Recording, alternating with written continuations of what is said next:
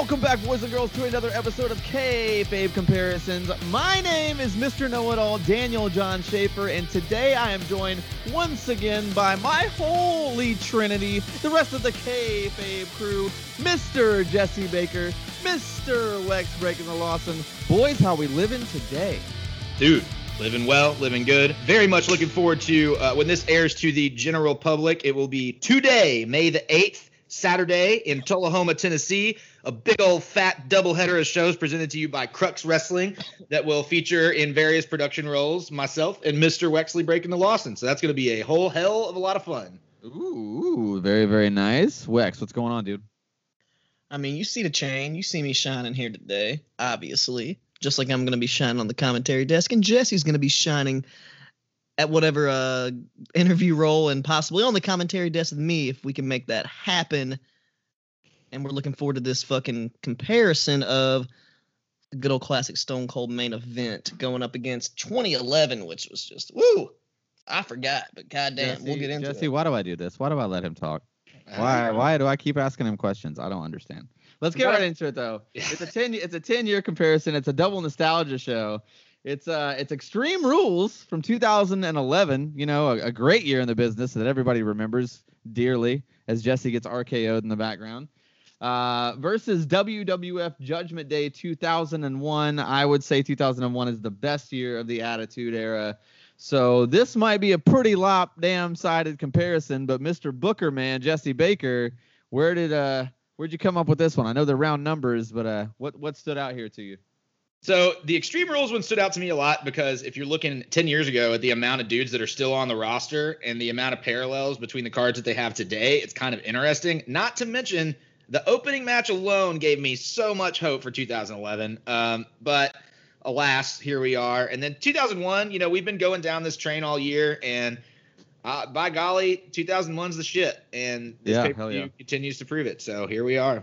Yeah, like I said, it's my favorite year of the Attitude Era, so we might as well knock up as much of it as we possibly can. I feel like I'm going to regret this, but Wex, how you feeling about 2011 versus 2001 here? You will not regret this. I'm feeling great about just this comparison in general. I'm not feeling so great about 2011, and I will say for a 2001 show, this wasn't one of the stronger showings that we've covered. I will say that. But they did advertise during the show my favorite 2001 show of all time, King of the Ring 2001, which I hope that we cover at some point because, damn, that was the fire moment of 2001. All in good time, my friend. I do agree, though. King of the Ring 2001 is possibly the best King of the Ring. Maybe we could do a little top five King of the Rings on our Patreon, but we'll see about that. Let's hop right into these shows here. We're going to kick it off with WWE Extreme Rules for 2011. The opening package here was an absolute epileptic nightmare. Like, it was just nothing but strobes and, like, off contrast. And, you know, it's one of the rare times that I can say, like, the opening package kind of sucked. Any notes on the opening here, Jesse? I mean, I couldn't agree with you more. It was very crisis actor-y, very exactly. Manic street preacher fucking... It's Judgment Day, or it's Extreme Rules, and blah, blah, blah. Sorry, I got those two mixed up, but it doesn't fucking matter, really, because they're kind of interchangeable. Yeah, and they are kind of interchangeable, as we will soon see. Wex, what do you think about this 2011 open here?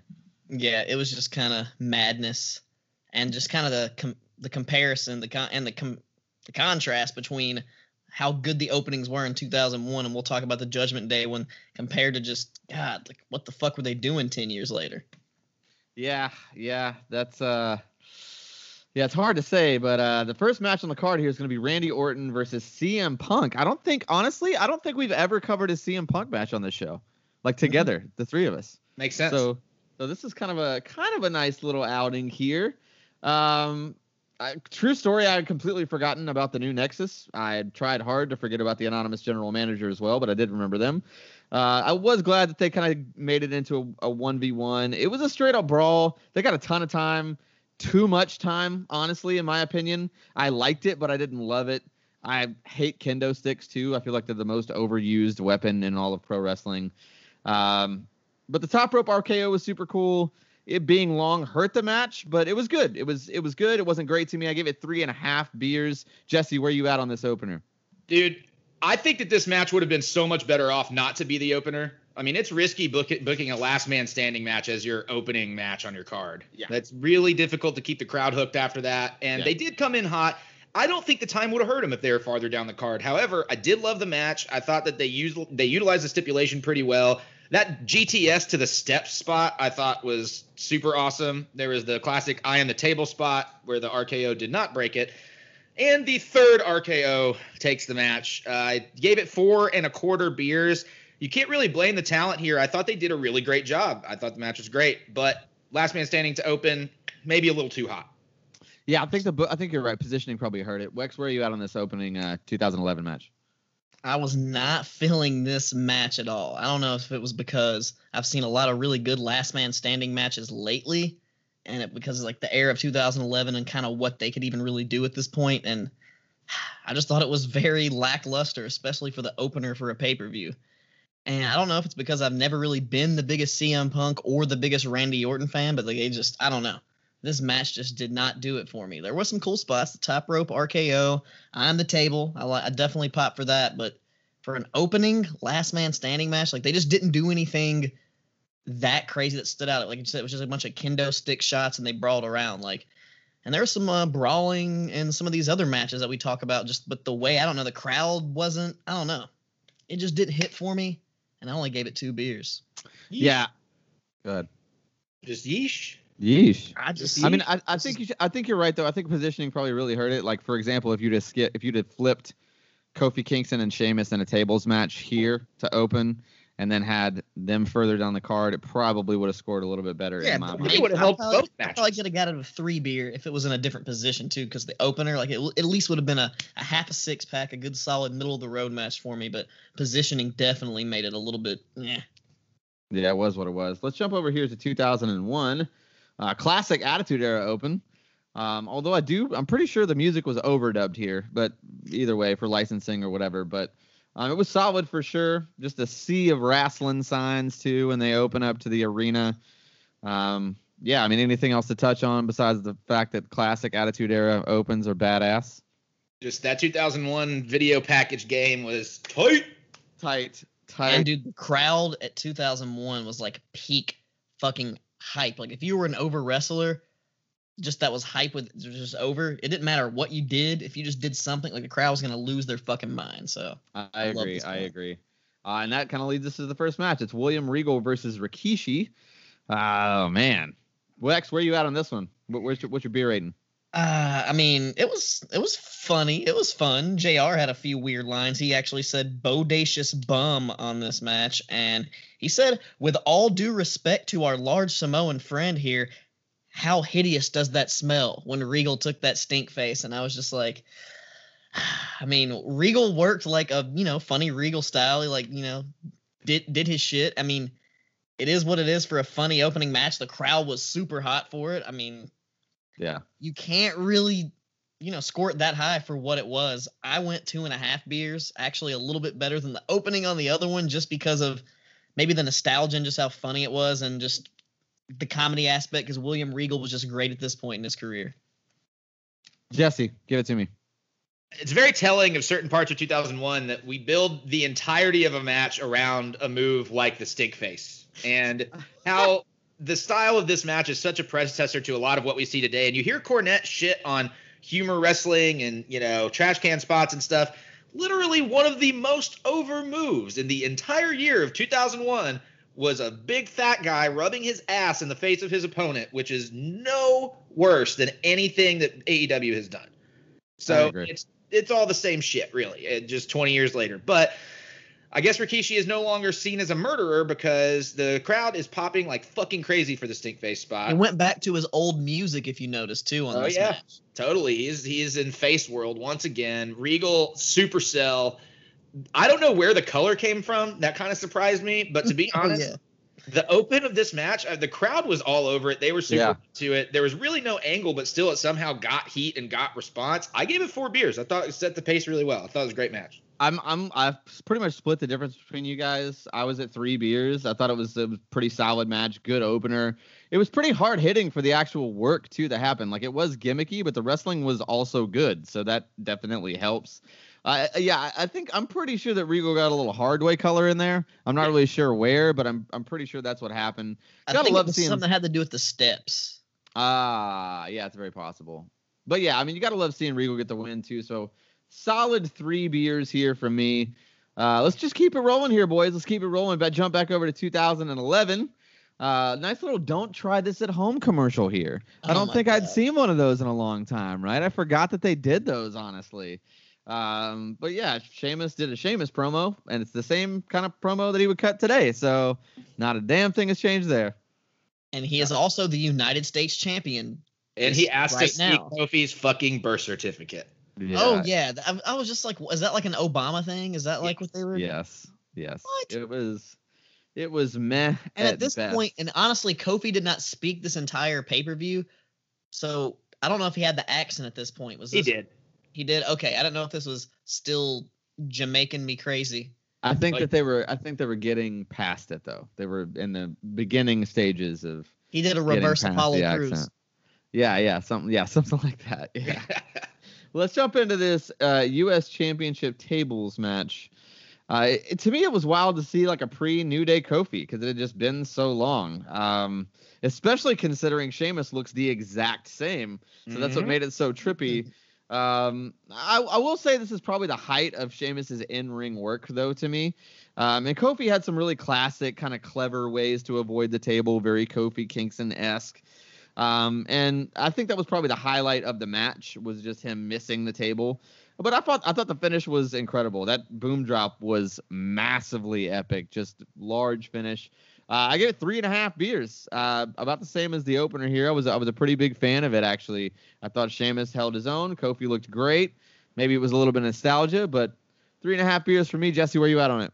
Man, in a tables match, I really felt like they didn't have any of the psychology behind it here. They brought in the table way too early for my liking.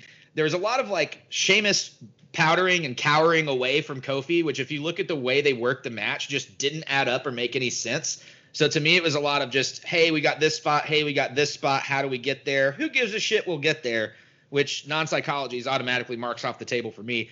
Right. The United States gear on Sheamus, I also thought was weird, but I will say Kofi rocks this sweet sunset flip gut stop counter to Sheamus at one point in the match that I thought was absolutely great. The brogue kick to the outside with Kofi leaping over the table. The finish, I agree, was great, but I did think that it wasn't built up the way that it should have been. Like, it was pretty abrupt, but it did look wonderful. I only gave it 2 beers, though. I just thought they could have really thought this one out a little bit more. I guess utilize the stipulation a little bit better. I hear you. Wex, where you at on it? I'm kind of right there in between both of you. I gave it 3 beers. And it's funny, since I was doing voice to text when I was making these notes, for some reason the match just says Kofi versus Sheamus, but that's still okay. But I do enjoy like a lot of those sick-ass spots that Kofi was doing, like when he jumped up on the turnbuckle to grab and avoid the ladder, and then to kick off the apron, and he jumped over it, and then they were arguing on commentary basically about how he jumped over the table, which I thought was pretty ridiculous. He was just like, no, his momentum took him over. And then Josh Matthews was like, no, I think he adjusted in midair. And they were just like going back and forth. It's like, well, anyways, get back to the match. But that spot you did point out, Jesse, the sunset flip stomp move, I thought that was the most awkward spot because when he did the double stomp, for some reason he did a front flip bump out of it for no reason. It was just like crazy as hell to me. I was just like, what? He just, if you go back and watch that, he does like the cool counter, but then when he does a stomp, instead of just like, stomping and falling down, he does a complete front flip bump. And I was just like, what the fuck? That's impressive as hell. I can barely front flip bump on my best day, and he's doing it out of a fucking stomp. So it's that Jamaican energy, man. Yeah. I mean, it's outrageous. You did call it coffee. Maybe it was all that caffeine just fucking bounced off the wall. That's definitely what it was. He was a little hyped up, extra little boost. But I forgot how outrageous Booker T was on commentary at this point. Jesus. God. And it was so ridiculous. I love the stuff that he would say. Like, I love how he would always have a fave five, but it would change throughout the night. Yeah. That he couldn't stop saying business. Oh, yeah, God, and the shucky ducky quack quack, and like I love Booker T in this era because it's just out fucking outrageous, and it goes along with how outrageous the story and everything that's going on in this point. But yeah, three beers. I was close. The boom drop, sick ass finish, very high, very elevated, very nice. Yeah, man. Speaking of very nice, let's jump over here to 2001. It's Edge and Christian with a promo in the back. Pretty solid. And then there's a package for Benoit and Angle, which was great, too. And we get Kurt Angle versus Chris Benoit. Best 2 out of 3 falls. First match being a pinfall only. Second match being submission only. And the third match being a ladder match for the genitalia marinated gold medals. Yeah, Jesse, where are you at on this 2 out of 3 falls Angle versus Benoit, man? I mean, I enjoyed this a lot more than that ultimate submission match, only because you didn't have the caveat of the weird time clock part of things. This one, they were able to work a little bit more dynamically, and it's just the continuation of the series of matches between these two. I mean, the work was stiff. It was consistent. You could tell they knew each other's offense. There were a lot of really great teases. The things that stood out to me the most were kind of stipulation-based things, I guess, and like the medals were not a very good visual when they fly them eventually. When they get to the third fall, you see them going up, and you're like, where the fuck are they? Why are they taking this wide shot? And it's like, oh, it's that little bitty thing right there.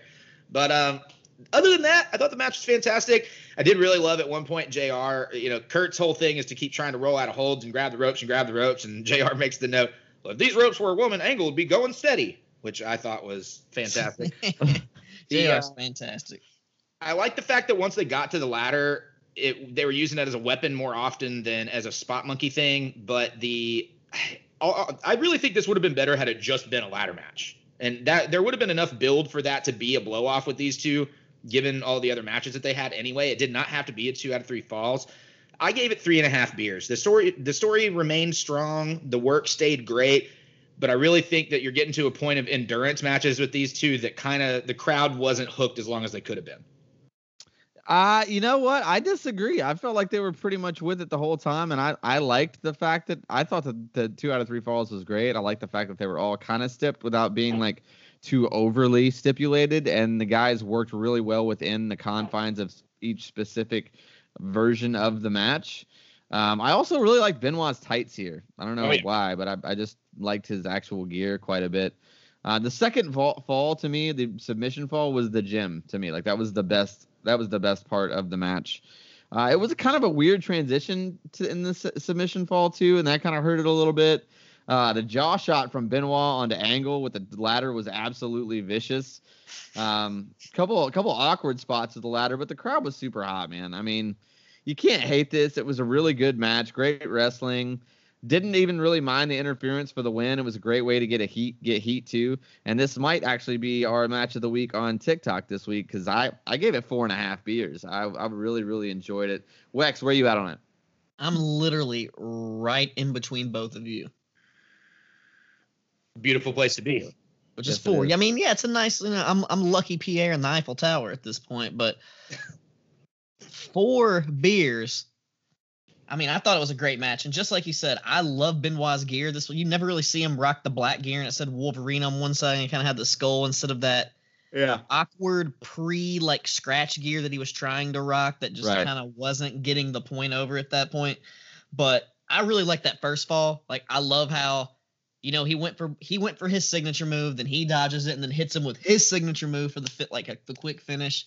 I thought that was the gem, even though the second fall was good too, Daniel. I mean, it was good, but that first fall, the way it just happened, I think it was a nice way to set up the match because it was all just like, oh, shit, now I'm down 1 fall, and I need my fucking medals. Like, even though they've been all over your nutsack, I still need them in my face because he did kiss him in that little promo. And in the promo, and JR did not say it in the match, but I noticed in the promo they were still trying to push the Wolverine machine thing. Yeah.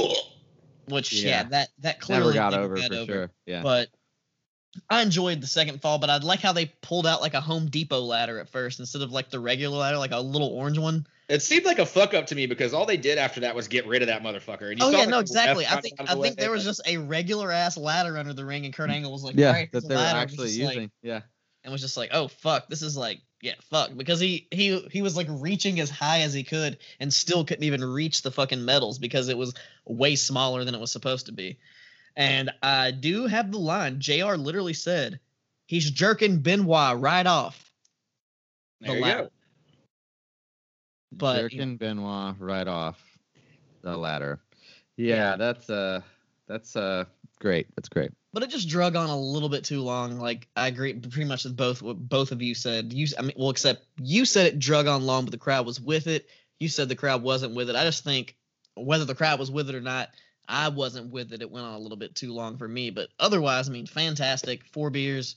I mean, right there with you guys, right there. Well, boys, him in the Oreo. I think 1 minute would be 1 minute too long on this next match in 2011. It's Jack Swagger and Michael Cole versus JR and the King in a country whipping match. Yeah. All right, Wex, I'm gonna ask you to cover this match only in your JR voice. Well, I'm going to tell you something right now. Jack Swagger's song sounded like something from like 1999, but this was 2011, and I didn't remember having that song. And Michael Cole's soul patch, good God almighty, made me hate him just a little bit more. And, yeah, I gave this goddamn no beers because it was a travesty to wrestling. Good God almighty. All right. That makes me like you a little bit more. Jesse, where are you at on this one? I mean, I gave it 1 beer, and the only reason why is because I kept imagining if they had put a mic on JR during the match, what it would have been like. And that really would have been... Oh, my God. That would have been fantastic. You watch him talking shit on the apron and stuff, and you every time he gets hit, you know he is just blasted everybody involved. Oh, you son of a bitch. And I want to hear red-ass JR during the match, and that made me brighten up enough to not completely hate it. But, I mean, this is a great example of what never should have been done and why 2011 was kind of honestly the start of the decline in the WWE product. And we'll go into that a little bit more as this card continues, but 1 beer from me.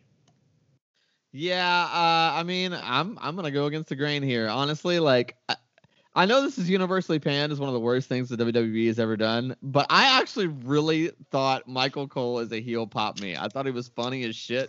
Like just cause it's like in a Rocky Horror Picture Show kind of way. Like it's just so egregious and bad that it just makes it kind of endearing to me.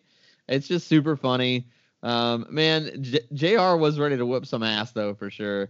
I will say Lawler looked damn good. I really enjoyed his gear. Booker is totally lost on commentary. That's what I'm like. He's just not good. That's he's just not the whole good fucking at commentary. Night. And I mean, the whole night he's awful. Yeah, it's not good at all. Quack, quack. Yeah. I mean, JR with the ankle lock, too, is killing the damn business. Oh, my God. Yeah, I think that's... Is that now... Is my photo the ankle lock? Yes, it is the ankle lock. Although, okay, the highlight of the night, like, literally belly laughed. It hurt me. Was seeing JR do, like, the Dusty Rhodes shimmy.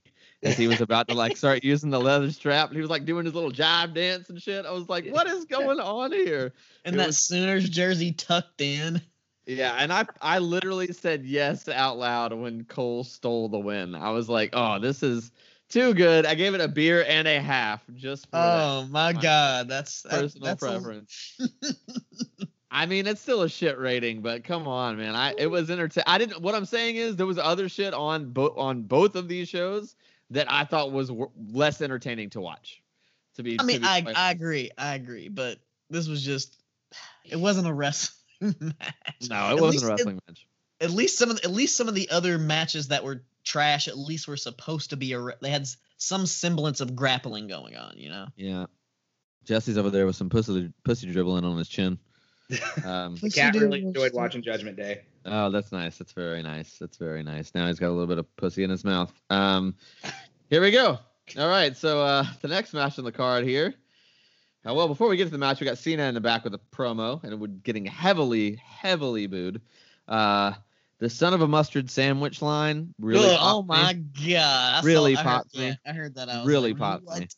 What? I don't know. I didn't hate that, honestly. I thought it was pretty funny, especially, like, working inside your PG guidelines. Like, that's a funny way to, like, I don't know. I thought it was clever. But yeah, here we go. Knowing what we know now, you would imagine this match to be an absolute banger. It's Cody Rhodes versus Rey Mysterio. Wex, where are you at on Cody Rhodes versus Rey Mysterio here? again, I guess it's because it's Extreme Rules. The gimmick made the match suffer. They literally wasted half the match walking up all the way like to the very, very top to get thrown into the trash cans and do a crossbody. Like that's all you're going to do after that long epic ass battle all the way up the stairs for just those two like mediocre ass moves, and then fight all the way back, and the whole way back Rey Mysterio keeps jumping onto shit like he's going to jump off of it but never actually does, like 2 or 3 different times. And besides like a brutal ass hip toss and I don't know, he randomly busts out the Tajiri Green Mist and or Great Muta, whatever you want to say, but I always go Tajiri originally in my mind because that's the first person I saw do it. But yeah, it was just fucking weird and it was entertaining, but it just didn't. I don't know, and it's just weird seeing Cody in the short tights with no knee pads. I was right in the middle, cracked open 3 beers out of the 6-pack, but I don't know. This match, it had potential. Maybe if it wasn't a weird-ass gimmick and they didn't brawl around wasting time half the match, it could have been a little better, but yeah. 3 brewskis for me. Jesse, where you at on it? I gave it 2.5. I mean, to have two of your most athletic performers in back for half of the match for the dumbest spot on earth just made no sense. The thing that I did love is that after they handed out the bags at ringside, and one of those people being AEW's own QT Marshall. Yeah. But after having them hand out the bags, I just thought it was fucking hilarious how many people actually wore them. Which, oh yeah, a ton of people. It's amazing. I love it. It's just kind of one of those really stupid things. The mist was confusing. They did a couple of setups for things that I think they backed out of mid-move, especially one on the barrier that was very notable. The work wasn't terrible. Cody definitely showing some green. I really wish I could rebook this as like a first blood match, given that he had the gimmicked mask on and Mysterio's under a hood too. I thought that would have been a much more intriguing stipulation. The last man standing or the false count anywhere, whatever the fuck stupid. That's why you're the booker man, Jesse. Stipulation. That's why you're the booker man. Pretty shitty, but 2.5 beers is all I got from me. Yeah, I disagree with both of you. I thought I loved the, like, masked Cody vibe. I really liked this gimmick. I felt like this was probably one of his more pushed versions of his character as he was in the WWE the entire time. And I liked it. I liked the idea of it. I liked him as a heel. I actually thought that the brawl itself was great. I mean, I understand that, like, yeah, I mean, I agree that, like, him jumping on a concessions counter and just doing a really lame ass like twisting crossbody is pretty weak, but like I don't know, I mean the brawl itself was great. The crowd was definitely super hot for it, and I honestly I think I would have liked it more if it had just been an in-ring match. Like if it had just been like a bell-to-bell normal match, I feel like it probably would have been a little bit better. Yeah, again, one more time, how shitty Booker T was on commentary. I wrote it down like 4 or 5 times. I liked Mysterio with the Miz too. I thought it was a nice change of pace. I gave it 4 beers, guys. I enjoyed the match. I really was into it. It was not bad in my opinion. So, I mean, that we went 2.5, 3, 4. We kind of worked our way up. I will say one good thing I'll say about Booker T on the commentary with that match. He did call out Great Muta as the person that did the mist. So he at least gave us the knowledge right there. Yeah. So I'll give him that. I mean, he was in WCW while Muta was there. It's not like any average American wrestling fan wasn't aware of it. They just might have seen Tajiri first. But I thought it was really deadpan. Shades of the Great Muta. It's like that's 101, you know? It's Tajiri because it's my age. If I was like, you know, 5, 10 years younger, I probably would immediately think Muta, but it's Tajiri in my brain. Yeah. Yeah. That's fair. Well, let's move it back over to 2001, and we get my guy here, poor Jerry Lynn and his terrible, terrible promo skills. I love him to death. He's a great bell-to-bell guy, but the dude has never been able to cut a great promo. I mean, has anyone ever said light heavyweight champion more times? No, I don't know. I don't think so. And the big whoopity-doo, that one really got me when he said that. Just did some really you like his death metal Judgment Day. Yeah. He's got a great like Cannibal Corpse metal scream, but like I think he thinks that everyone listens to death metal. I think he like genuinely thinks that he's gonna get that over. Like people like deep metal screams. Like I mean, that's he's a big Megadeth fan. Oh, I know. Factory Music and ECW, you know. And yeah. That's shit, but he's Jerry Lynn's a shit dude. It's, yeah, for sure. I love Jerry Lynn to death, for sure, but he was obviously frustrated at this point. He's trying to do this little half shoot thing, but the promo came across weak and just not very good. Then we see Kane swinging a chain in the back, and that's always nice. Derp. The next match here is Test versus Big Show versus Rhino, and the match was trash. Nothing notable to really discuss. Crowd was hot, but not too many botches. I just don't care at all. So I gave it one beer because they got through it. Wex, where you at on it? Not much better than you. I went two beers. I put bad, not very good, random backstage. It just kind of reminded me of like a throwback to the WrestleMania fucking match, but worse. Way worse. Way worse. It was just trash. And that shitty pallet bump from Big Show is just garbage. Like, It looked before he took it, it looked like, oh, this is gonna be sick. Like, oh, this is gonna be. Then it just was like so like anticlimactic. It was just like, and if it would have been anybody else besides Big Show, like, would it even like broke? Because it looked like it barely was any impact with Big Show. So no one cared about it at all. It was weak as fuck. I went two beers just because they tried, and Rhino still looked great at this point, and they sold that he was still the ECW champion because he hadn't lost it on commentary. Oh my god! And I popped for that little tidbit. But Jesse, how many beers you drinking for this one? I mean, to shut it out of my mind, probably 87. But I only gave it a rating of 1. I really two things to say about this match that sum it all up. JR's initial comment of Rhino is having a pretty good match with these steps out here because he couldn't get the part when he came out.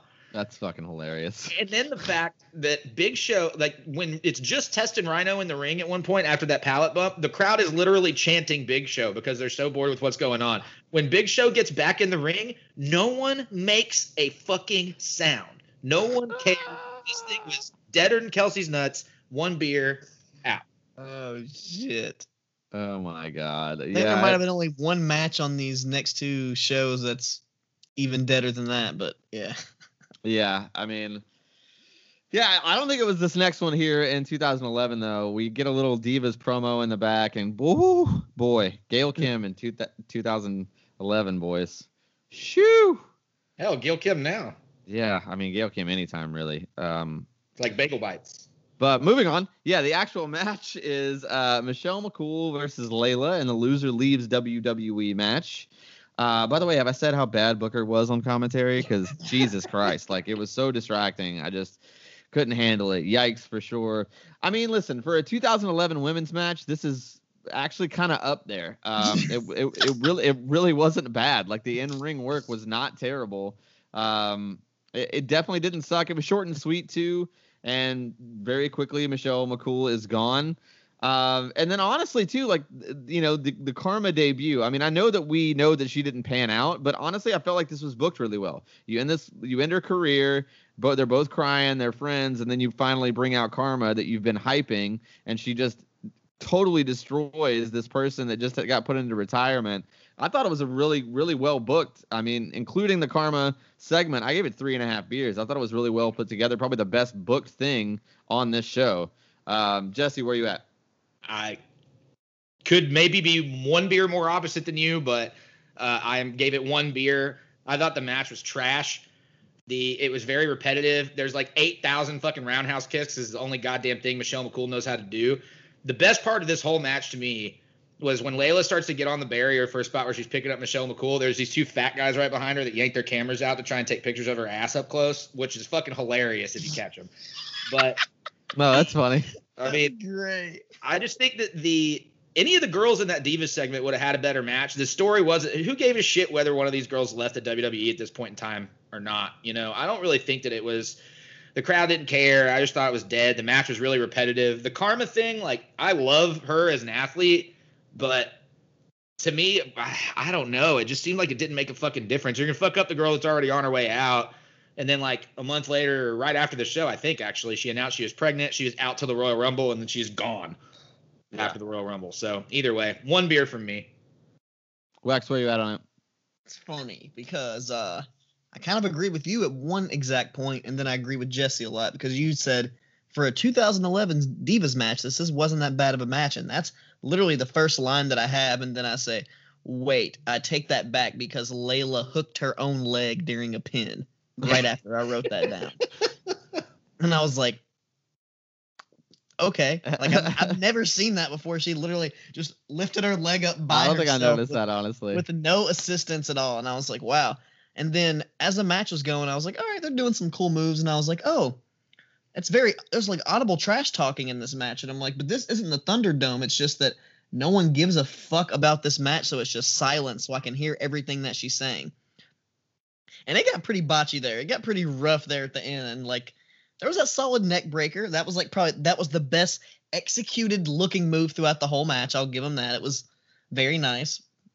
And the Styles Clash, even though I don't know what the fuck they called it at that point, but – and it was such an obvious setup for, like, that pin. Like, she went very slow setup that, oh, she's going to reverse it in the crucifix. Like, it's obvious how I'm setting up for this pin. It's just – yeah, you can see it from a mile away. The way I agree with Jesse is I also gave it one beer.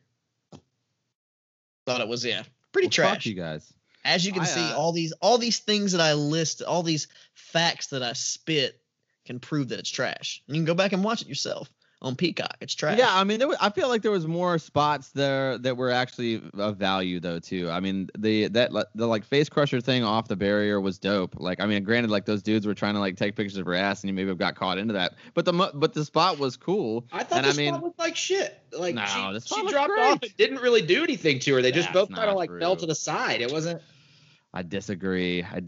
Let's move on here, and we're probably going to be on the same page with this one. Eddie and Team Extreme are in the back.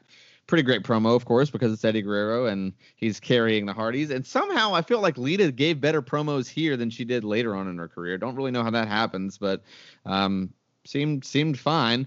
And then Austin and Regal kind of had their little segment about the no-holds-barred stipulation. And then we get the full video package for Lita versus China. Jesse, where you at on Lita versus China for the WWF's Women's Championship? So I only gave it a beer. My note is literally there was an attempt at trying here. But then as I read into the match a little bit and thought about the time frame, you know, they gave her consolation win, China being her here, pronouns. Yes. Her consolation title win at WrestleMania X7, and that's when she started wearing colorful gear and shit. And I kind of started looking at the storyline here a little bit. This is China's final match with the WWF, which I did not know going into this. Wow. She had done Playboy the November before. Then she had a fake injury angle at the Royal Rumble 2001, returned at Mania to win the title, defended against Ivory most of the time, defended against Lita here, vacated the title the next night, and then was gone in November. Was not in another match with the WWF after this. Which makes it a little bit interesting. The work was shit. It was just shite. It was awkward the whole time from both people. And I love Lita, but this is like lanky, just looking super fake Lita. The Hurricane Rana spot was fucking awful. Yep. The powerbomb spot was awful. China's titties are out everywhere. Yep. Like the whole match, I don't know if anybody else noticed the blur spots that they had throughout. Oh, how do you not notice? The crowd. That's the only time the crowd popped was the titty pop. The titty. You pop. Get bored and stop watching is how you like don't. Both titties. That's a bully, bro. That's a bully. That was a full tit. There were two full tits at one point. There was all over the fucking place. And I don't understand how I was 10 years old when this happened. How did I not remember the two full titties being out? Like, I remember all the other titty things from Attitude Era, but I did not remember this titty spot. It's because it's China and because it's Judgment Day 2001 and a shit match against Lita that you probably stopped watching because it sucks so bad. Yep, so, that's probably right. Yeah. It just makes you wonder. Playboy in 2000, China definitely got a big head. It's been said that she was very difficult to negotiate with after this, and this is the height of all the Triple H and Stephanie stuff going on where they were trying to force her out anyway. I'm wondering if she's like not popping her titties out on purpose on TV, trying to make a statement of I was in Playboy, people want to see this, and I deserve as much money as Stone Cold, and then they fire her. So that's kind of what I think maybe happened, but that's just pontificating. That sounds about right. Yeah, I gave it two beers for them two big old headlights on that chest, and that's pretty much it. I thought it was hilarious. It was kind of entertaining. I mean, I love the way Peacock tried to edit it too. Anyway, I didn't hate it, didn't like it either, so I gave it two beers. Wex, where you at? I'm literally right there in between you. I gave it 1.5 beers, and I said sloppy, 1.5 beers for the titty slip and an appearance by Eddie Guerrero. And fun fact also, this was Eddie Guerrero, one of his last appearances in WWF after he had to go do rehab and had to leave for drugs. And then he went, you know, made the little run on the indies, then made his return back to WWF. But yeah, this was the last time we saw him in China for a while. And, you know, they had the, and China's basically the one who got Eddie Guerrero. Like, that's the one who's, I don't say she got him over, but when he was doing the storyline with her is when he really started to gain steam in the WWF. Yeah. But yeah, this match was just all kinds of fucking sloppy. Just like literally every other note is just sloppy. And one thing I noticed looking at China right here, if China would have never started doing all the bad shit and got fucked up and, you know, had her unfortunate demise, I feel like her versus Charlotte. Oh, like, would have been dope. Dude, like they have like the, like Charlotte's body type is like the closest to China that's in the modern day of wrestling. Especially this version of her body. Yeah. Yeah, exactly. And not like the old school 97 China. We're talking about the more slimmed out, more workable China. Yeah. Not so stiff. Not so stiff. Speaking of not so stiff, well, we got make me stiff. I'll tell you we got Alberto Del Rio in the back with Ricardo here. I kind of forgot about Ricardo, to be honest with you. Not great, of course, because Del Rio, in my opinion, has literally never been good. I have never understood the hype behind him. I've never understood why people thought he was good. I don't like his bell-to-bell. I don't think he's a good promo. I think he's recklessly stiff to a point where, like, people may think that that's what makes him good, but I think it's, like, I think he's a liability, which obviously I am correct. But, yeah, I mean, it's Christian versus Del Rio here, World Heavyweight Championship ladder match. I mean, listen, Christian's a main event guy for sure, 100%. World champion level for sure. But having him only get this spot as an extension from Edge's retirement felt weird and wrong. And then on top of the fact that I hate Del Rio because he's just not a good wrestler or a good person for that matter. Well, I mean, it felt like a big miss for me. It felt like everything they tried to do was bad. It felt like Del Rio was really reckless. Like he straight stiff kicked Christian in the head at least 7 or 8 times. He gave him a shoot headbutt at one point too. Like just really sloppy and shitty. Booker calling Del Rio a staple for many years to come also completely sums up Booker T on commentary. Just bad. Lackluster at best. Long. Way too long. The finish was super extra imitation, not real dairy, nacho cheese. I mean, great little buddy cop moment with Edge at the end, but overall, it just was not good. I gave it 2 3/4 beers. Jesse, where are you at on this one? I thought the package about the story and everything leading into it and highlighting the fact that there was indeed a battle royal that Christian won in order to get qualified to be in this match was smart on their part. That part of it was well sold. You know, Christian's in the hometown here, and so it's kind of one of those things that was a little bit easy to guess. Look, obviously Alberto Del Rio is a piece of shit in real life, but trying to not factor that in because I didn't know this at the time, so, you know, it is what it is. I'm trying to look at him purely as a wrestler. I did not mind his work. I thought the way that they structured the match was great. I can agree about the stiffness and the recklessness, but I did think that the psychology of the match made total sense. I really loved some of the innovative moves like the arm breaker through the ladder. There's a couple of, you know, the big old leg drop that he missed out through the table or whatever. I mean, there are a couple of things here that were really great. I thought overall that it was very well worked. The one thing, the Brodus interference totally makes sense. I wish to God that they had not had Edge a part of this at all because to me, that's the part to me that cheapened Christian's win. Like not only do you have him win that battle royal and he happens to be his best friend and stuff, which is a little cheese dick, but then to have him just ride his Jeep in and that's how he wins the belt just really makes it look like Christian couldn't do this on his own, which is the one thing that I didn't like. I did end up giving it 4 3/4 beers, though. Jesus I gave Christ. It 4.75. I thought the match was really good. I really did enjoy it. I feel like if you held that match up against main events on anything else really that we've covered in the last few weeks with the exception of the 2001 shows, like – I don't know. I think it holds up. I thought it was a great match. I disagree fully. Wex, where are you at on this one? I'm really, really close to Jesse on this one, and I'm at a good old 4.5 beers for this match. Y'all are fucking smoking. I really enjoyed it. I thought, I mean, dude, there were some really innovative spots, stuff you don't really see all the time, like that sick-ass spot where Christian got pushed off the turnbuckle, jumped onto the ladder, then immediately... With the WLC ladder in it? Fucking dumb. No, he's talking about the spot on the outside. the outside. He gets pushed off of the turnbuckle, jumps onto a ladder. And then as Del Rio's running around, he hits him with the crossbody. And then one thing that I thought was cool that you never see, like, you know, the spot where you're climbing to the top of the ladder and someone pushes the ladder over. They always hold on to the last second and jump off and like hit the rope and eat shit, which we actually saw happen with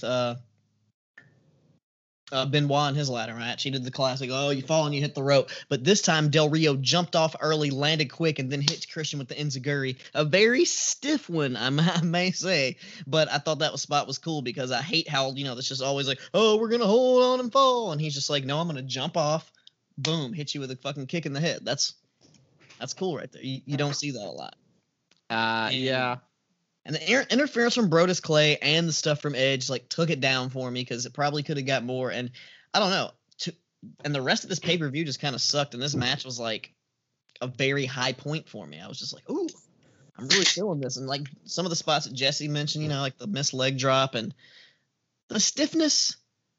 I understand it's reckless, but it added a little bit extra to it because Christian was like, oh my God, he's coming back from this. He's coming back and he's.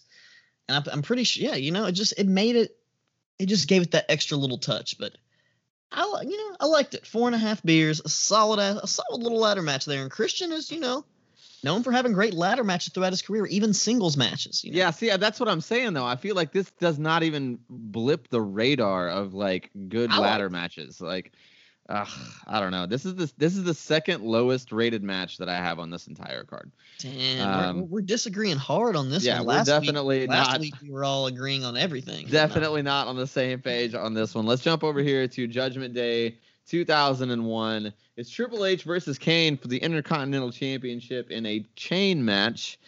And there were some really clever spots in this one, too. The chain pull from Kane with Triple H and the chair hitting the post was really unique. Great way to, like, get some color in there, too. I mean, dude, it's two Hall of Famers. You can't really argue with it. The crowd was super, super hot for sure. It definitely wasn't a Matt Classic, but like Jesse said, I felt like the psychology was there. I liked the interference here, too. I felt like it really worked. I thought this match was really, really good. I gave it 4 beers. I was pretty into it. Wex, where you at on Triple H versus Kane in this chain Intercontinental Championship match? I'm really close to you there. I'm like almost. I'm at 3.5 beers. I kind of have like sort of the same notes. I have not very exciting like mat-to-mat action, but Kane just beat the fuck out of Triple H basically through the entire match. And that chair chain spot, I have that same thing written down. That was like one of the sickest spots of the whole match. And him being busted open definitely added definitely added that extra little touch to it, added an extra layer of the story right there. And the whole fact that was kind of intertwined with that Stone Cold storyline and Triple H losing the title and like kind of setting it up for like later. I enjoyed the match. It was just a solid bloody brawl, attitude.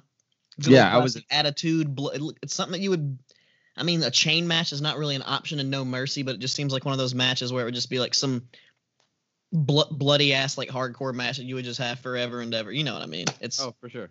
One of those just solid hits from the Attitude Era. Yep, I agree. Jesse, where you at on it? I gave it 3.25 beers, so just a little bit less than Wex, severely decent amount less than you, Daniel. This match is exactly what I figured it was going to be, which doesn't make it bad.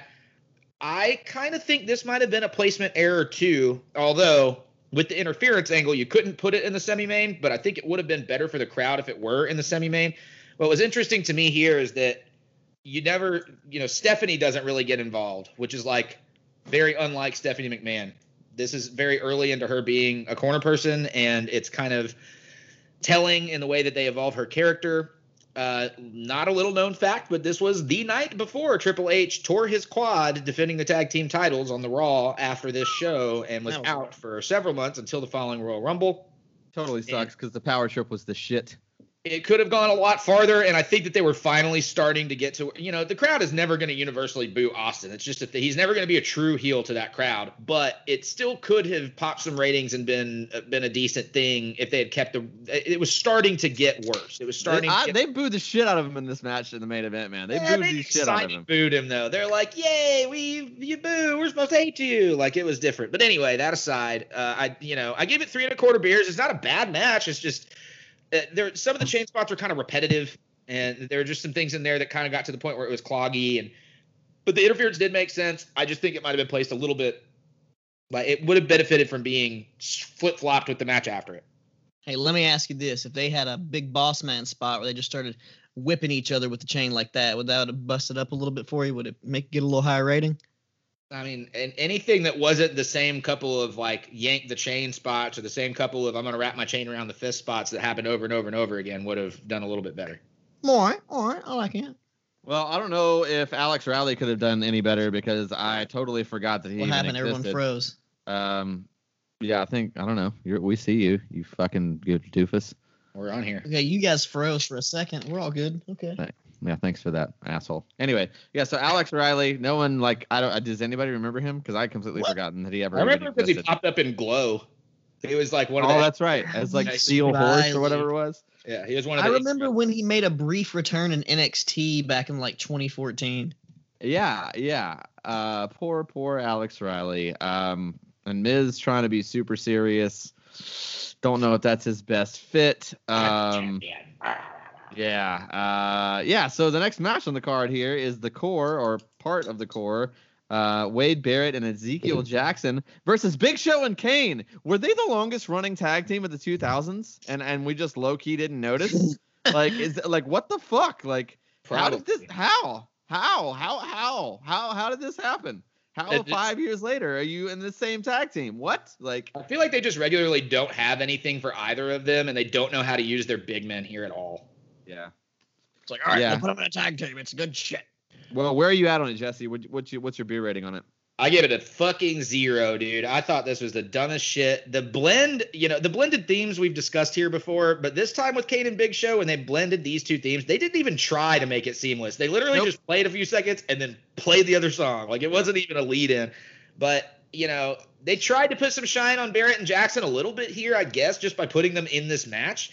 But, God, it was just not good. There was nothing here for me at all. All the lumberjack schmozzy stuff was fucking stupid with all the other NXT people and core people and fucking whatever. It just didn't – there's nothing here. Yeah, it was not very good. Lex, where you at on it? Man. Oh, sorry. I was chewing on a little bit of shit chewing on. Damn it, Wex. Goddamn. I mean, it would, because this match ain't worth my time, I only gave it a beer. And I only gave it a beer just because there was some funny stuff in there. Like, you saw Trent Beretta out there as one of the lumberjacks. I love when he had to get Big Show back, and then he's like, "Oh, I know, I can't do anything, guys. I was like, it's too big. I can't do it. I know it's so audible. He goes, he's huge. He's just too big. I can't do it." And you have Byron Saxon out there when he was still a wrestler. Fandango, Tyler Rex, who is now Mrs. Tyler Rex. Gabby Tuft, pay respect. I forgot. I didn't know the name. I'm just saying now Mrs. But Yoshitatsu, one of the guys from the Ascension. Lots of random people out there. I mean, it was just a weird match. Yeah, I just like literally the one. I have all this like comments, and then some random white guy with cornrows. Like, who the fuck was that? Do you guys figure out who that was? And I failed. I'm pretty sure wasn't that like? Wasn't he originally Jesse with Festus, and they changed his gimmick? Isn't that Terry Gordy's kid? I think he was gone. I think he was long gone by. Wait, is that the guy who? Okay, I randomly had some WWE trading cards. So I'm kind of in that era, and I had a card of a guy named Slam Master J. Is that him? That's him. That's him. Okay. Yeah, it was him. Still in 2011? No, I think it was like his second run. I think they gave him another. It's originally he was Jesse. Yeah. He's old Luke Gallows' tag. Who was the guy ripping off JBL's gimmick with the hat? I could not tell. His name. I found his name. He was one of those NXT scrubs from the later seasons when it was still a competitive show. But yeah, I literally the note that I have, I put the match itself. Like, because that's all I can say about this. The match is pretty much trash, but it was just fun seeing those funny, weird little things and people from modern era, like the Usos, who were young as fuck back then. It was just cool seeing that stuff. Him and Trent Beretta. One beer for the fun, nostalgia shit, but the match itself was garbage. Yeah, and what's his name from the Ascension was out there too? Connor, I think his name was. I mean, it is kind of funny that the best workers are actually on the outside of the ring. I wonder if Tyler Rex actually kept his tuft, if you know what I'm saying. I don't know. Fuck it. Yeah, it's too personal of a question, though. I'm also a dud on this this match overall. I mean, it did give the faces some shine and help further some storylines, I guess. But, yeah, I mean, Big Show is definitely not in tip-top shape either. You can see he's completely gassed by the end of it. Dude, we bet if the next pay-per-view that we watch, Big Show and Kane are tag team champions, I'm just going to be like, all right, done. What the fuck is going on here? 10 years apart. Yeah. It's wild, man. It's wild. Back over here in 2001, we got a nice little promo from Jericho in the back about tag team turmoil. It's kind of crazy that we're getting two weird tag team matches as cool downs. But that's what they gave us. So, I mean, honestly, I didn't really hate this tag team turmoil match in 2001. I thought it actually ended up pretty damn good. It started off hot with the APA and the Radicals, and APA pretty much just squashed them right away, which I think was bad booking. You definitely could have gotten something out of that. I mean, you got the Dudleys in there. APA is just getting wins. And then the X Factor gets in, and they take out APA. And that, like, popped the shit out of me. I was like, wait, what? And then, like... They beat the Hardys, and I was like, are they trying to push X Factor? Like, what happened here? Anyway, the whole reveal is obviously that Benoit is Jericho's tag team partner. These are some of my favorite Jericho tights as well. Thought Jericho looked like he was in great shape. Good booking, trying to get Edge and Christian Angle in from earlier. I thought it was a really good match, really well put together. I gave it 3 3/4 beers. Pretty solid on there, a little above average, especially for something that could have been easily a big clusterfuck. Wex, where you at on this tag team turmoil in 2001? I'm actually very, very close to you on here. I went 3.5 beers, and, you know, it was a little bit long. That's the only thing that kind of sucked about it. But besides that, the match itself was pretty cool, and like you said, the fact that X Factor was in there for so long, but the thing is, I think it made sense because they had they had Prince Albert, you know, just the other fucking weirdo, goddammit. They had Prince Albert as their third guy on the outside, and that made sense because he's pretty much kept being that little, and I don't know if it was Vince was in JR's ear and Paul Heyman's ear, but they literally said, I don't know how many goddamn times, Albert is the X Factor of the X Factor. They said it so many times. It was like, he was like, say it, damn it. Say it. God damn it. Like, that really just irked me. But didn't Perry Saturn look like a combination of Scott Steiner and superstar Billy Graham right here? Like exact same thing. Notes, bro. Yes. Like, I was just like, what the fuck? And they were calling him the blonde bombshell. No, the bald bombshell. Oh, that's how they were calling him? The bald bombshell, I think is what they were saying. But it makes more sense. You wouldn't call him blonde just because of his mustache. So I mean, it adds up. I mean, whatever it is, like the match really heated up whenever Benoit came in, and then it was really cool, like you said, intertwining that early story, like that earlier storyline, and him kind of getting his revenge on Edge and Christian for costing him the match earlier. I thought it was a nice touch, and it was an all Canadian final right there. Yep. Yep, those damn Canucks know how to wrestle. Oh, I mean, honestly, like Canadians and Japanese and people from Texas are the best wrestlers, to be honest. Well, that's got a few good ones from Tennessee here or there, but pretty fair actually. Overall, that's actually pretty fair. Jesse, where you at on this tag team turmoil match? I was afraid I was going to hate it just because, I was afraid because there's so many talents in it that I like, sure. But it had the propensity to be really shitty and crowded. But I thought it was good, and I mean. A team-on-team match of just Edge and Christian versus Benoit and Jericho would have been the way to go here and would have been a super hot match if you're looking at the match in a vacuum. But if you're looking at where they put it on the card, that would have been way too hype as just a tag-on-tag match for the main event to follow. And adding all the time and teams into this, the crowd stayed on fire. I will say that. They didn't get tired of it. They popped for all the double-team spots that ever existed in this match, I thought. Like, literally everybody's double-team maneuvers the crowd was hyped for, especially Dudley stuff. I really love that the camera zooms in on a guy with a get the table sign, and table is misspelled. It's T-A-B-E-L, and they go out of the way to shoot it. And, like, it was just absolutely wonderful to me. The Alabama slam through the table when Hardcore Holly gave that to Devon, I really thought it was going to come short. Like, if you look at their proximity to where that table is, it looks scary as fuck, but he ends up landing it at the point that it didn't look too bad, but I really thought they were going to fuck up Devon Dudley there. The X Factor triumphant run surprises everyone here. I don't know if they were just – they were trying to test and see if people liked the edgy shit. But then, like, you know, X Pac just looks like he's 1-2-3 kid if he shaves. That's just the truth. That's, you know, he had those really funny little sideburns right there that I've never seen him have in any other match besides this match. Yeah. He looked like a roadie for Limp Bizkit, which and this would have been the time. But this was proof that they tried. And, you know, we get the final. God, that final was still in and of itself just a fantastic match. And it was enough for me to give this a 4. I mean, again, definitely think it should have just been Edge and Christian versus Jericho and Benoit. But the announcers touched on the reason why it made sense for Jericho to choose Benoit, even though he had been through hell already previously in this card. A lot of time. But that was the only way to get the crowd kind of ready, I think. Because this would have just been a pop fest other than that. And it would have really damaged the main event. So. Makes sense. It makes sense indeed. Back over here on the 2011 show, we got a nice little ad for the True Story of WrestleMania, which is low-key a great DVD. I remember those very vividly. I also, you know what's random that never got put on the network? You remember the McMahon DVD that was like about Vince? Like it's never to nowhere to be found. Like you can't find it anywhere now. I don't really know why. It's almost like the Benoit DVD. Like it's tough to find too. Like it's weird. Weird that they never put it back out. Anyway, I really liked that DVD. It was cool. Nice little nostalgia there. And the match here is a triple threat for the WWE Championship. It's John Morrison versus John Cena versus The Miz in a WWE Championship cage match. Triple threat cage match. Wex, where are you at on this triple threat cage match for the WWE title? Okay. Sorry, my phone went away. You are the fucking worst. Like you are the worst. See.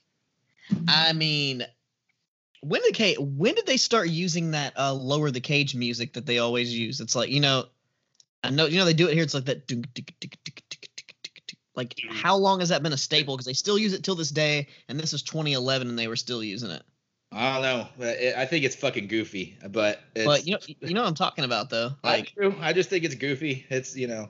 And I noticed right here we still got Justin Roberts on announcing this whole show, and when he announces John Cena, it's very reminiscent of the John Moxley. He's like, John! Like, he does the exact same inflection on his voice and says John the exact same way, and just like every other match in this pay-per-view, honestly, it's kind of underwhelming, this match. Like, I expected it, because it was a steel cage match, to be,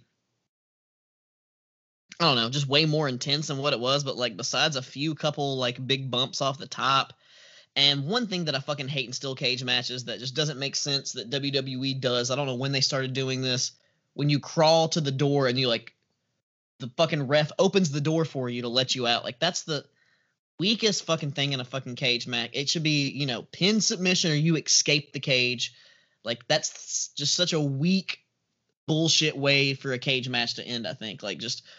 Open the door for me so I can crawl out. I mean, they worked it into their favor with a little interference spot with R-Truth and everything. And I did like I said, for the few little bumps from the top, like the Starship Pain from John Morrison from the top. I was sick. It was very nice. And I mean, even though I don't like John Cena this time, I'm not a lot of people like John Cena after this time. Like, dude, the AA off the top, it was pretty sick. And I think this is like right around the time when when did it become the AA officially from the FU? Because it was before this. I want to say it was like 2009 or something like that. But even though, you know, like John Cena was selling like the whole time, like, oh, it's been like 10 months. Like the crowd still was not really into him winning. Like it was kind of, you could already tell like Cena hate was, I think at like. Yeah, it was getting pretty close to the end there. It was very, very strong. I had Cena hate at this point, like because even the past like few WrestleManias and stuff and like other pay-per-views where Shawn Michaels was getting them title shots against John Cena and could not win. I was just like, God damn it, Shawn Michaels needs one more title run before he retires and can never get it from Cena. But agreed. This match, it had potential to be way better. I don't know. I just was not a big fan of it. And officially, what was my final official rating? Because I might have changed it a couple times.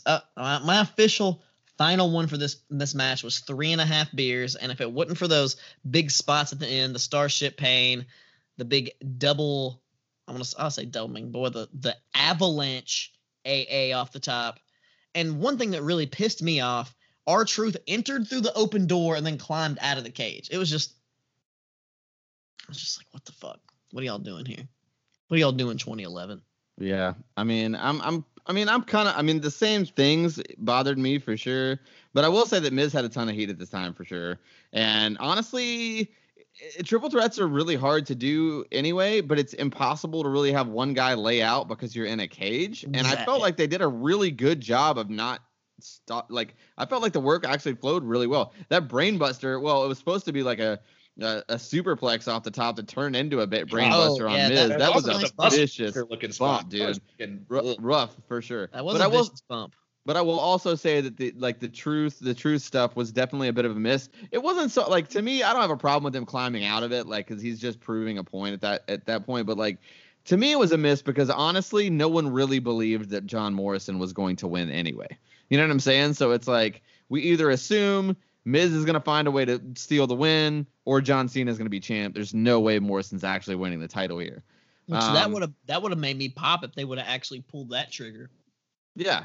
No, I mean, maybe. I don't know. I mean, to be completely honest with you, I've never thought that John Morrison, Johnny Mundo, I don't ever think he's been the guy to carry a company. Not to say he's not a great wrestler. He certainly is, but I don't think he's like the guy. I'm not even saying he's not a top guy. I just don't think he's the guy. I don't think he's WWE championship. So you're basically not saying he's not Roman Reigns, because you're saying he's not a guy.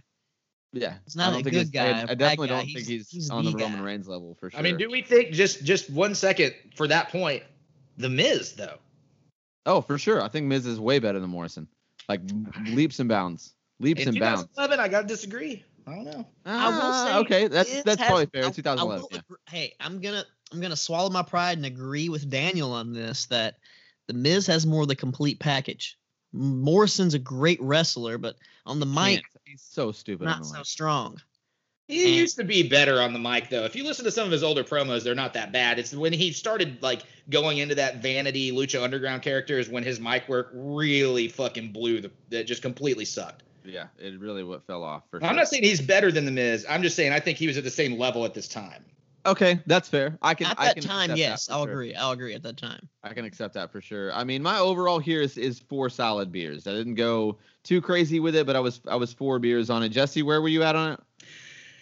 I gave it a 3 beer rating. I didn't love it. I didn't hate it either. I do think it's funny how if somebody announced tomorrow that this was the main event of the next pay-per-view, no one would shake their head twice.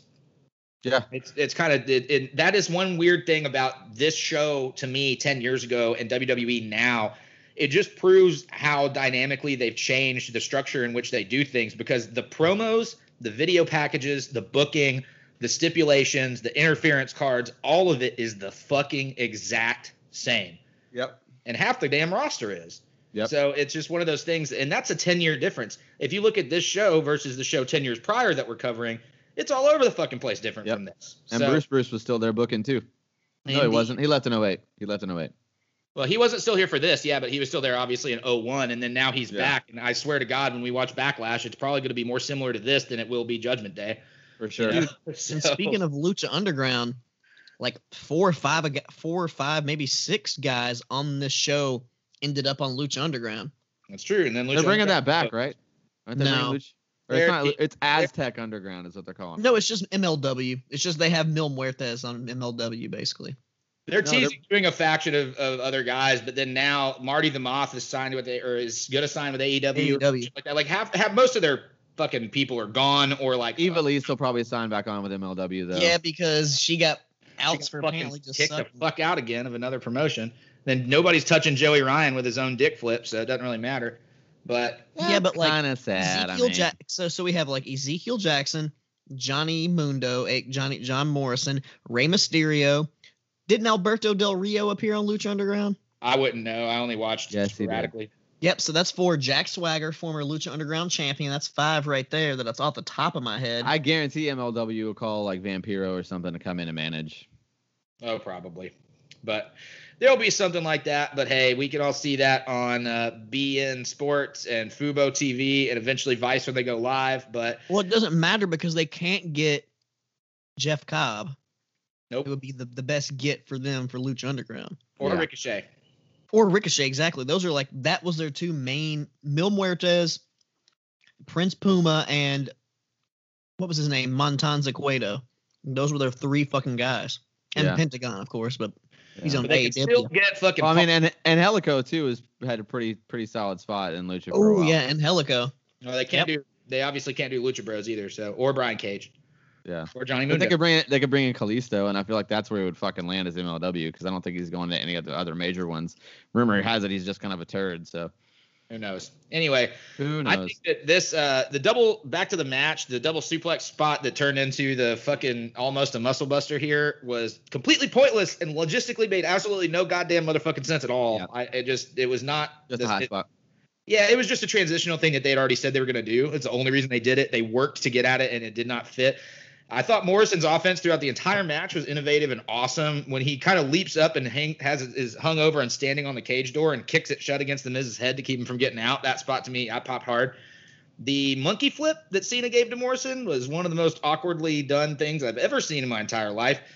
Overall, I gave it 3 beers. The interference wasn't needed. The match was literally just okay. Although I did think that Morrison was spectacular and had a standout match here for himself. I mean, being not on the main event level, really, I thought he looked great. But it was clearly a down period in the WWE. Yeah. Yeah, for sure. Well, it's definitely not a down period here in 2001. It's The Undertaker versus Stone Cold for the WWF Championship here. And it looks like the big old peacock is paying Fred Durst, because we got the full rolling intro here. I thought that popped me. I thought that was pretty funny. It was also funny to have McMahon back on commentary, especially, you know, with Austin being the heel character. It seems like they were really banking on McMahon to help make him more hated. I mean, the match itself was pretty much a straight brawl, because that's kind of what these guys are. It's what they do. It's not my style. But again, I thought the commentary was actually next level good, and it really helped the match.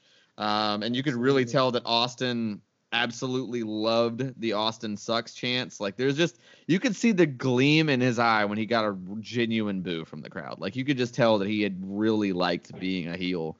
I gotta say though, I did feel like the match drug on. It really could have been 5 minutes shorter, and it would have been way, way better. It just seemed to keep going, and there was no more added drama. It was just the same pace for an additional like 3 to 5 minutes before the match finally ended, and that hurt it a lot to me. So I gave it 3.5 beers. It would have been a 4.5 beer thing, but I took a whole beer away because it really, I mean, they went a solid 5 minutes too long in this one.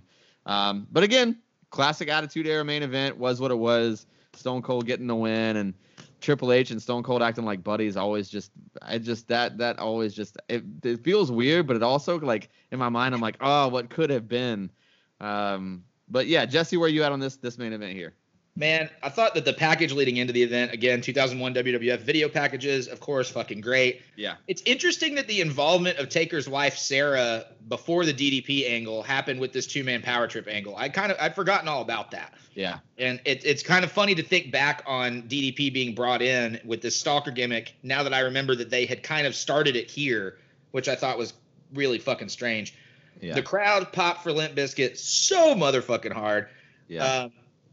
What I love the most about Austin working heel is just, like, his ring work. I mean, he's taken more bumps than Jake Roberts in a fucking strip club right here. He is all over. Good Lord. He is working hard to fucking make it look like he's getting his ass kicked.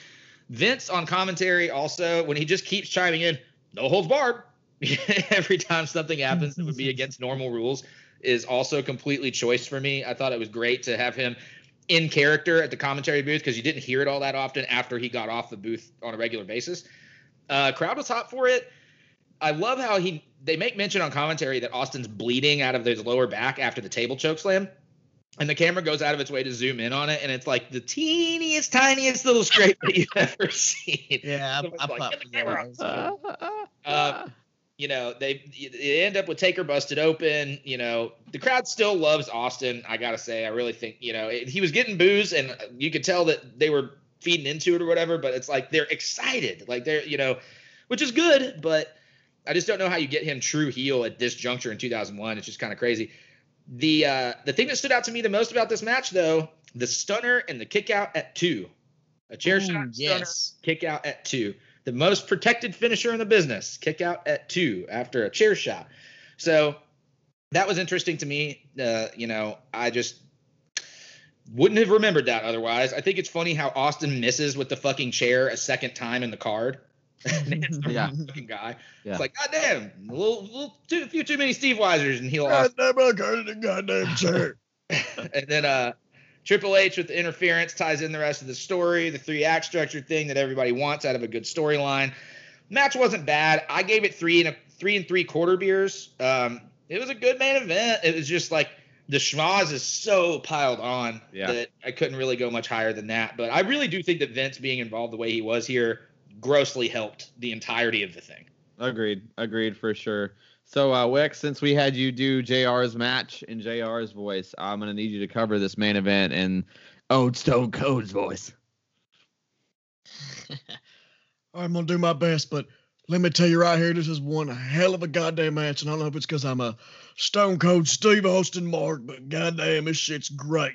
The Undertaker's at peak athleticism right here at this point in his career, goddamn it. And I love how Paul Heyman points out on commentary, DTA includes himself. You can't trust a rattlesnake. You can't trust yourself, but you know. All right, I'm going to stop now, but you got some rare Austin sucks chance, like you said, but we also got asshole chance for Stone Cold. And like you said, I could see that shit in his face. He was like, he loved it. Like, you motherfuckers, you're going to boo me. You're going to hate me. What? But this is actually pre-what, but if we want to go back, I want to take it back a little bit to the backstage. With one of Regal. The promos that we got to, the promos we talked about, and someone says, "Hey, Austin," he goes, "What?" And this was like a good like few months. This is some months, not a year, but some months before the what stuff started. Yeah. Because that didn't start till after Vengeance, you know. Yeah. Vince McMahon and Booker T screwed Stone Cold. Well, you guys know the promo, but dude. And like Daniel, I'll swallow my pride. I'll agree with you. The false finishes. This match at the end, even though you said the pace, I agree it drug on for a minute, but those false finishes at the end with the fucking kick out on the stunner, you don't kick out of the stunner. Yeah. Stunner is like the one-winged angel of the old era. Like that's a move nobody kicks out of. And honestly, besides The Rock and The Undertaker, who the fuck is kicked out of the stunner? No, I agree. Names, I agree. Exactly. Kota Ibushi and John Moxley exploding out of the one-winged angel. Who else has got out of that? No, you're right. I mean, totally. And I agree that like the stunner. Okada never even kicked out of it. It's because Kenny Omega never fucking hit it until he pinned him with it. Right. But God, like this match, I mean, it wasn't like it wasn't a match classic. It was a good old classic attitude brawl. I enjoyed it. I popped for Stone Cold. I love goddamn Stone Cold Steve Austin. Nobody kicks out of the stunner, but Triple H is gonna come out there, hit that little low blow out there, gonna get the win. And I gave it 4.5 Steve Weisers. What? Yeah, man. Well, I think that this kayfabe comparison, I gotta say, like I expected it to be a runaway for Judgment Day. But honestly, the only reason why Judgment Day won is because I gave a dud to Barrett and Jackson versus Kane and Big Show. Had that been a better match, this might have been a tie, or honestly, Extreme Rules might have even won. It was very, very close. It was very, very close. It was only a beer and a half that the Judgment Day won overall for me. Jesse, where are you on in this kayfabe comparison? So I've taken to doing a total rating and an average rating for both shows. So my total rating for Extreme Rules was 18.5. Gotcha. My total rating for Judgment Day was 20.5, only 2 points off. Yeah. With the average being 2.25 on Extreme Rules and 3 beer average on Judgment Day. So yes, Judgment Day won, but again, much fucking closer than I would have thought. Yeah, totally. Wex, where you at? I mean, it's you guys been listening to this whole fucking podcast, listen to the ratings, and actually, I watched a lot of when the WWE Network first came out, I watched a lot of these 2001 pay-per-views because I wanted to go back. It's one of my favorite years, and I remember this pay-per-view Judgment Day, Stone Cold versus The Rock. I mean, Stone Cold versus The Undertaker, the main event. I remember it being being a pretty cool pay-per-view. I remember that was a good pay-per-view, and then I actually watched 2001 before I went back and refreshed on the 2000. I mean, I watched 2011 first before I went and refreshed on 2001. And so I was already thinking like, oh God, this fucking atrocious shit. 2001's going to be definitely better. But as you can tell, not as hot as I remember. I remember the high points and not the many, many low points of the pay-per-view. But yeah, I mean, it won 2001 Attitude Era. It won, like, you know, you think it's always going to do, but it barely eked by this time. If it wasn't for Stone Cold and The Undertaker and Chris Benoit. Yeah. I mean, you guys probably don't want to hear that, but Chris Benoit is probably one of the saving graces. No, I mean, honestly, like, that was my next question. I mean, I really do think that that the match of the week for both shows is probably Kurt Angle versus Chris Benoit. I mean, does anybody have one better than that they would recommend? Kurt Angle versus Chris Benoit, the main events, Austin Undertaker, if you want some classic attitude brawling. And besides that, like from the other show, from the 2011 show, like I like that ladder match, that even though Daniel did not like it, me and Jesse, that was one of our favorites, is that Christian Alberto Del Rio ladder match. So I would say that or the Kurt Angle, Chris Benoit would be the two. That would be the pick of each show. All right. Well, Jesse, you get to settle the debate here. Which one should it be for our TikTok following? I mean, you know, just because of the amount of work that we got out of Benoit and Angle and how many other matches that they've had, I got to go with the other one. I got to go with Christian Del Rio. It was a great match and arguably Del Rio's best match in WWE. I don't think there are a lot that are much better. And Christian wins the fucking title here. I think it's something that deserves a little bit more respect. All right. Okay. Yes. Okay. You know what? I'll do it just because you guys won fair and square. I got something to add to that too. And I'll add that Benoit, you know, he did his bullshit. Angle's retired, but now we got Christian, who's back in AEW wrestling in the continuing canon timeline of TNA, as we already discussed. And Del Rio is coming back to face Andrade at that new promotion they got going on. So we got two actually active wrestlers in 10 years ago, seeing what they're doing, and you can kind of get a little taste of what they did back then and compare it to today. Okay. You know, and we're all about comparisons. Kayfabe, old school versus new school. So, you know, it fits perfect, I think. All right, Butthole. I got you. I understand. We'll do that one. We'll do Christian versus Del Rio, even though I appealed and I was denied appeal. Honorable mention is Kurt Angle versus Benoit. Yeah, I'll go ahead and drop that in there too. Don't you worry about that. But yeah, boys, that's going to bring us to the end of this one. As always, Jesse Baker is booking these shows these days. So Jesse, what we got on the docket, man? What's coming up? Oh, you know, next week is going to be a very fun one. We have the impending episode AEW Blood and Guts, which is a callback to the old War Games format. Hey now. Highly anticipated, over a year in the making, got stalled when COVID started, and they decided to go ahead and go with it before we're back to completely full capacity with some different teams, a little bit of a different lineup. Still excited about it. Whole lot of stars on that show, whole lot of matches that are confirmed for that show. So that should be a really fun pay-per-view special-esque episode of AEW Dynamite. Up against another cage-centric pay-per-view show in TNA Lockdown 2011. Ooh. So the same year as the Extreme Rules show that we've just covered here, but we got two big things centered around cages. So I thought it was appropriate and another 10-year comparison. Curious to see how some of these parallels play out and which show we wind up thinking is better.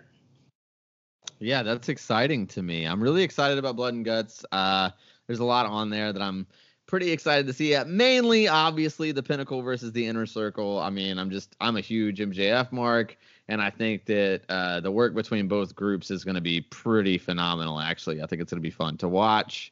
And I always love revisiting TNA. I don't know if we've covered something that recent. Have we covered 2011 TNA yet? Before? I think we did one show, maybe. We might have done one. Yeah. Yeah. So I'm always excited to dabble into the Impact and TNA world. Wex, how you feeling about next week's show?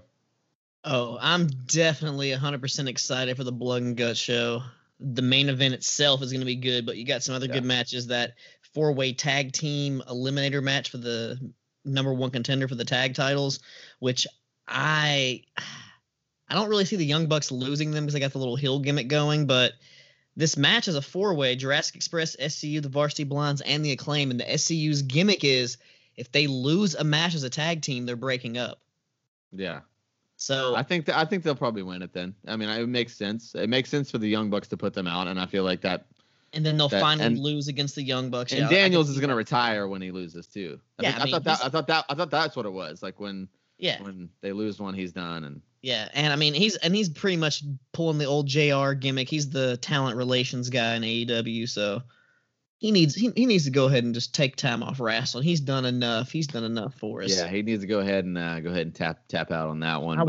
I won't be upset with it. He can just go ahead and take some time off. But dude, it's gonna be sick. And Lockdown 2011. I haven't seen that one, but I actually was at Lockdown 2012, which maybe this time next year we'll be covering, as Jesse likes to do those rounded out numbers. But yeah, baby, I've been to a lockdown, not this lockdown, but I've been to a lockdown, and someone literally had like a newborn infant there, and I was just like, what the fuck? Why is there a newborn at a wrestling pay-per-view? That's Tennessee wrestling right there, baby. Yeah, baby. But I did. Yeah. I mean, that was cool. I got to meet Samoa Joe and Nick Aldis and ODB and Eric Young. Nice. A little meet and greet off the radio. So I'm all hyped for some TNA versus AEW. We got some little parallels from both companies on both of these shows. So there'll be a little bit of stuff we can talk about like that. For sure. And then 2 weeks out, what do we got, Jesse? Man, we got the WWE WrestleMania Backlash 2021 up against Impact's forthcoming Impact Plus only exclusive special Under Siege. So Under Siege. Current versus current should be very intriguing. There's a whole lot of action on that. The Impact show has a lot of things that are stakes for upcoming pay-per-views, establishing contenderships. They're still in the process of announcing all of the members of these matches. So far, we got a lot of people that have qualified. We've seen Cass get in the picture here as William Morrissey here on the last pay-per-view. A lot of intriguing developments in Impact, and I'm excited to see where they take this.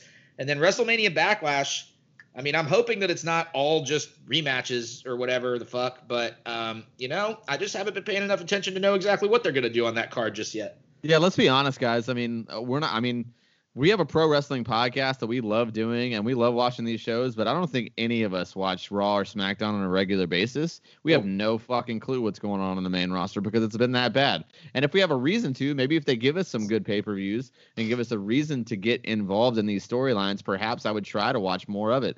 But honestly, I'm not enticed to. I still watch Dynamite because I know it's going to be good. I'll still catch NXT from time to time if I hear they had a great match or whatever. But, like, Raw, SmackDown, when was the last time we heard about a feature? The last news I heard about Raw is that Eva Marie came back, so I'm big pass on that. You can miss me with that bullshit. Like, I don't need to watch it. They signed Mansoor, and he challenged unsuccessfully for the United States Championship against our boy Sheamus. That was the thing that happened yesterday. Yay. Great. Glad I did not watch that. I'm glad I watched the back of my fucking eyelids compared to that. Yeah. So I guess that's going to wrap it up, is it not? Well, I will say that so the Under Siege pay-per-view, I'm pretty excited for that because we're going to have that match, which is going to be like the six-man gauntlet to decide the number one contender to face Kenny Omega for his newly won unified Impact/TNA World Heavyweight Championship. And I actually predicted, luckily, I don't know how, I'm just this good at predicting. You can check it on my YouTube channel, Lex Breaking the Lawson. I did 5 potential challengers that I think could go up against Kenny Omega. And Chris Bay actually happened to win the first qualifying match against Jake Something to get into that gauntlet match, like Jesse mentioned, that hasn't been fully fleshed out yet as of now. But Chris Bay versus Kenny Omega, that could be a goddamn money match right there. Oh, it could be for sure. I mean, I think we're gonna get the Rich Swann rematch for sure. Rematch. But yeah, okay. I don't hate that. I don't either. I don't either. But honestly, I would hope it's at an AEW show. I'm hoping eventually, like we all hope, at Slammiversary we get that Samoa Joe return. But yeah, that'd be only cool. Wishful thinking. That would be cool. Well, that's gonna wrap it up for us, guys. Be sure to subscribe to our Patreon, man. It's $5 a month. There's tons of content on there now. We're about to do it's the second month, so we're going to do the next watch along, and I believe the next one we're going to put up there is going to be Effie versus your favorite independent wrestler, Wex. You lost your mind for him. Oh, Mancer. Yeah, man. Mancer versus Epi. It's a really funny match. It was a sub show, right? Yes. I was there. You can see me live losing my mind right there in the front row. Is this a sub show or it's a GCW show? Well, no, it is a GCW show, actually, I want to say. There you go. What was the sub show? It was at the fucking Basement East, regardless. It was people who wrestle on GCW sup, you know, it's a goddamn family, so. Yeah, man, I'm excited about that. But yeah, dude, listen, guys, it's $5 a month. There's tons of content up there. There's watch-alongs there. Me and Wex and his brother actually talked about the NFL draft, and we're probably going to start doing at least once a month, like fantasy football, or just look inside of the NFL and what's going on there. Maybe even once a week if we can spare 30 or 45 minutes on the weekend and give some fantasy tips. Yeah, I'm overrun by Titans fans here, but it's okay. The Titans are all right. It's fine, but I like to talk about, you know, other teams in the NFL because that's fun too. And I'm into fantasy football where the players matter, you know. So I'm just trying to make this a little bit more broad, you know. I know there's a lot of people actually from Florida that listen to our podcast. So I don't know. I guess go Jaguars. I mean, we got to cover the Jaguars with the AEW connection. We always got to cover Tony Khan's team. I will say we got to keep that in there. That's fair. We got quite a few downloads from Michigan on too. Sports. So. I heard Tony Khan on local Nashville sports radio today talking about Trevor Lawrence. Gross. And I was like, Tony Khan? What? Okay. Well, I mean, yeah, he's running that Jags thing, and you know? I think he is like pretty high up. I'm pretty sure he's on top. He's billed as co-owner. Yeah, I mean, get it, son. I mean, bro, gotta love that Tony Khan money. Dude, Jesse, how you feeling about the Patreon so far? You got anything new you want to add to it? All kinds of bonus content. I got some watch-alongs planned with some folks that are not on our normal podcast, so details on that are TBA, but they are coming. And then, as always, there's plenty of other content on the internet and places to go. I think we're going to clip out some of these special shows, put them on YouTube for some of y'all to get a little tasty treat before you decide to sign up if you don't want to yet. But I'm telling you, $4.99, under $5 a month. Premium content, got to do it. Yeah, it's going to be awesome. I'm excited. You can always find me at Daniel Daybreak. You can always find the show at KFabeCom, unless you are coming from the TikTok. It's KFabeCom Pod because Wex is a fucking moron and didn't understand how to set up TikTok. So that's always good there. Stop. Jesse, where can people find you? Don't make me turn this car around. I'm at Jesse Baker Nash on Instagram and Twitter, and just Jesse Baker on Facebook. Check out Crux Wrestling for details on tonight, Saturday, May 8th in Tullahoma, Tennessee at the Gypsy Joe Arena, which you might have been familiar with from Dark Side of the Ring. Yes. And May 22nd, Revive Pro Wrestling, where we will all...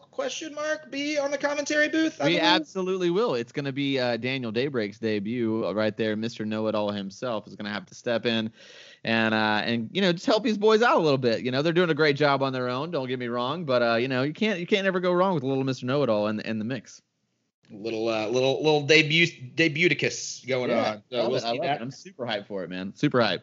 And that will see Revive heavyweight champion Kerry Awful defending against Uncle Biff in a concussion revenge match. So that's going to be pretty intense. Good Lord indeed. Wex, just give him the script. Let's get the fuck out of here. Man, speaking of that concussion revenge match, man, we watched that concussion front row and center, and it was brutal. It was a brain buster right on the concrete, and I can only imagine the type of business that the business man Kerry Awful is going to deal out to Uncle Biff, because goddamn, I saw him after that concussion. It wasn't a good scene, and he definitely is vowing to get some revenge in that. And that should be a fun show. The kayfabe Holy Trinity for the first time on commentary. I'll make sure we keep Daniel in line, because he since he's the rookie here, the rookie in this whole thing. I will know my role. I will. We'll make sure he does a good job. We're not going to let him. At the same time, you know what? I have known Kerry Awful since the Nashville hardcore scene. We go way, way back, and I can tell you right now, if Kerry Awful is in the ring, I am not stupid enough to bet against him. Yeah, that's definitely for damn sure. And then, of course, just like Jesse said, as of tonight, May 8th, man, a doubleheader.